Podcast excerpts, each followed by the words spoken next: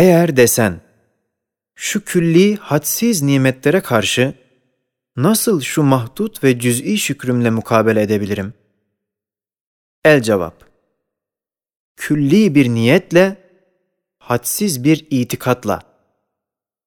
Mesela, nasıl ki bir adam, beş kuruş kıymetinde bir hediyeyle bir padişahın huzuruna girer ve görür ki, her biri milyonlara değer hediyeler, makbul adamlardan gelmiş, orada dizilmiş. Onun kalbine gelir, benim hediyem hiçtir, ne yapayım? Birden der, ey seyyidim, bütün şu kıymetdar hediyeleri kendi namıma sana takdim ediyorum. Çünkü sen onlara layıksın. Eğer benim iktidarım olsaydı, bunların bir mislini sana hediye ederdim. İşte hiç ihtiyacı olmayan ve raiyetinin derece-i sadakat ve hürmetlerine alamet olarak hediyelerini kabul eden o padişah, o biçarenin o büyük ve külli niyetini ve arzusunu ve o güzel ve yüksek itikat liyakatını en büyük bir hediye gibi kabul eder. Aynen öyle de, aciz bir abd namazında "Ettehiyyatü lillah" der. Yani bütün mahlukatın hayatlarıyla sana takdim ettikleri hediye-i ubudiyetlerini ben kendi hesabıma umumunu sana takdim ediyorum. Eğer elimden gelseydi, onlar kadar tahiyyeler sana takdim edecektim. Hem sen onlara hem daha fazlasına layıksın. İşte şu niyet ve itikat pek geniş bir şükrü küllidir. Nebatatın tohumları ve çekirdekleri onların niyetleridir. Hem mesela kavun kalbinde nüveler suretinde bin niyet eder ki, ya Halık'ım, senin Esma-i Hüsna'nın nakışlarını yerin birçok yerlerinde ilan etmek isterim. Cenab-ı Hak, gelecek şeylerin nasıl geleceklerini bildiği için onların niyetlerini bil fiil ibadet gibi kabul eder. Müminin niyeti amelinden hayırlıdır, şu sırra işaret eder. Hem Subhaneke ve bihamdike adede halgike ve rıdâe nefsike ve zînete arşike ve midâdi kelimâtike ve nusebbihuke bi cemî'i tesbihâti enbiyâike ve evliyâike ve melâiketik gibi hadsiz adetle tesbih etmenin hikmeti şu sırdan anlaşılır. Hem nasıl bir zabit bütün neferatının yekûn hizmetlerini kendi namına padişaha takdim eder, öyle de mahlukata zabitlik eden ve hayvanat ve nebatata kumandanlık yapan ve mevcudat-ı arziyeye halifelik etmeye kabil olan ve kendi hususi aleminde kendini herkese vekil telakki eden insan, İyyâke na'budu ve iyyâke nesta'in der. Bütün halkın ibadetlerini ve istianelerini kendi namına Mabud-u Zülcelal'e takdim eder. Hem Subhaneke bi cemii tesbihati cemii mahlukatike ve bi elsineti cemii masnuatik der. Bütün mevcudatı kendi hesabına söylettirir. Hem Allahümme salli ala Muhammedin bi adedi zerratil kainati ve mürekkebatiha der. Her şey namına bir salavat getirir. Çünkü her şey Nur-u Ahmedi aleyhissalatu vesselamla alakadardır. İşte tesbihatta, salavatlarda hadsiz adetlerin hikmetini anla. Üçüncü meyve. Ey nefis! Az bir ömürde, hadsiz bir amel uhrevi istersen ve her bir dakikayı ömrünü bir ömür kadar faydalı görmek istersen ve adetini ibadete ve gafletini huzura kalbetmeyi seversen, sünnet-i seniyeye ittiba et. Çünkü bir muamele-i şer'iyeye tatbiki amel ettiğin vakit bir nevi huzur veriyor. Bir nevi ibadet oluyor. Uhrevi çok meyveler veriyor. Mesela bir şeyi satın aldın. icap ve kabul-i şer'iyeyi tatbik ettiğin dakikada o adi alışverişin bir ibadet hükmünü alır. O tahattur hükmü şer'i bir tasavvuru vahy verir. O dahi şari'i düşünmekle bir teveccüh-ü ilahi verir. O dahi bir huzur verir. Demek sünnet-i seniyeye tatbiki amel etmekle bu fani ömür baki meyveler verecek ve bir hayat-ı ebediyeye medar olacak olan faydeler elde edilir. فَآمِنُوا بِاللّٰهِ وَرَسُولِهِ النَّبِيِّ الْاُمِّيِّ الَّذ۪ي يُؤْمِنُ بِاللّٰهِ وَكِلِمَاتِهِ وَاتَّبِعُوهُ لَعَلَّكُمْ تَهْتَدُونَ fermanını dinle. Şeriat ve sünnet-i seniyenin ahkamları içinde cilveleri intişar eden Esma-i Hüsna'nın her bir isminin feyz-i tecellisine bir mazhar-ı cami olmaya çalış. Dördüncü meyve. Ey nefis! Ehli dünyaya, hususen ehli sefahete, hususen ehli küfre bakıp, suri zinet ve aldatıcı gayri meşru lezzetine aldanıp taklit etme. Çünkü sen onları taklit etsen, onlar gibi olamazsın.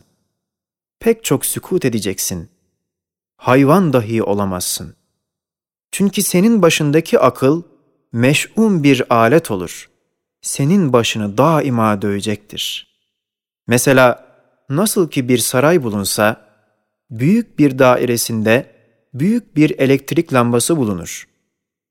O elektrikten teşaup etmiş ve onunla bağlı küçük küçük elektrikler, küçük menzillere taksim edilmiş. Şimdi birisi o büyük elektrik lambasının düğmesini çevirip ziyayı kapatsa, bütün menziller derin bir karanlık içine ve bir vahşete düşer. Ve başka saraylarda büyük elektrik lambasıyla merbut olmayan küçük elektrik lambaları her menzilde bulunuyor. O saray sahibi büyük elektrik lambasının düğmesini çevirerek kapatsa, sair menzillerde ışıklar bulunabilir. Onunla işini görebilir, hırsızlar istifade edemezler. İşte ey nefsim! Birinci saray bir Müslümandır. Hazreti Peygamber aleyhissalatu vesselam, onun kalbinde o büyük elektrik lambasıdır. Eğer onu unutsa, el-iyazu billah kalbinden onu çıkarsa, hiçbir peygamberi daha kabul edemez. Belki hiçbir kemalatın yeri ruhunda kalamaz, hatta Rabbini de tanımaz. Mahiyetindeki bütün menziller ve latifeler karanlığa düşer ve kalbinde müthiş bir tahribat ve vahşet oluyor. Acaba bu tahribat ve vahşete mukabil hangi şeyi kazanıp ünsiyet edebilirsin? Hangi menfaati bulup o tahribat zararını onunla tamir edersin? Halbuki ecnebiler o ikinci saraya benzerler ki, Hazreti Peygamber aleyhissalatu vesselamın nurunu kalplerinden çıkarsalar da, kendilerince bazı nurlar kalabilir veya kalabilir zannederler. Onların manevi kemalat-ı ahlakiyelerine medar olacak Hazreti Musa ve İsa aleyhisselama bir nevi imanları ve halıklarına bir çeşit itikatları kalabilir. Ey nefsi emmare! Eğer desen, ben ecnebi değil, hayvan olmak isterim. Sana kaç defa söylemiştim, hayvan gibi olamazsın. Zira kafandaki akıl olduğu için, o akıl geçmiş elemleri ve gelecek korkuları tokadıyla senin yüzüne, gözüne, başına çarparak dövüyor. Bir lezzet içinde bin elem katıyor. Hayvansa elemsiz güzel bir lezzet alır, zevk eder. Öyleyse evvela aklını çıkar at, sonra hayvan ol. Hem kel en'ami belhum edal sille-i tedibini gör. Beşinci meyve. Ey nefis! Mükerreren söylediğimiz gibi, insan şecere-i hilkatin meyvesi olduğundan, meyve gibi en uzak ve en cami ve umuma bakar ve umumun cihetül vahdetini içinde saklar bir kalp çekirdeğini taşıyan ve yüzü kesrete, fenaya, dünyaya bakan bir mahluktur. Ubudiyetse, onun yüzünü fenadan bekaya, halktan hakka, kesretten vahdete, müntehadan mebde'e çeviren bir hayt-ı vuslat, yahut mebde ve münteha ortasında bir nokta-i ittisaldir. Nasıl ki tohum olacak kıymettar bir meyve-i zişuur, ağacın altındaki ziruhlara baksa, güzelliğine güvense, kendini onların ellerine atsa veya gaflet edip düşse, onların ellerine düşecek, parçalanacak, adi bir tek meyve gibi zayi olacak. Eğer o meyve nokta-i istinadını bulsa, içindeki çekirdek bütün ağacın cihetül vahdetini tutmakla beraber ağacın bekasına ve hakikatının devamına vasıta olacağını düşünebilse, o vakit o tek meyve içinde bir tek çekirdek, bir hakikat-ı külliye-i daimeye, bir ömrü baki içinde mazhar oluyor. Öyle de, insan eğer kesrete dalıp, kainat içinde boğulup, dünyanın muhabbetiyle sersem olarak fanilerin tebessümlerine aldansa, onların kucaklarına atılsa, elbette nihayetsiz bir hasarete düşer. Hem fena, hem fani, hem ademe düşer. Hem manen kendini idam eder. Eğer lisan-ı Kur'an'dan kalp kulağıyla iman derslerini işitip başını kaldırsa, vahdete müteveccih olsa, ubudiyetin miracıyla arş-ı kemalata çıkabilir, baki bir insan olur. Ey nefsim!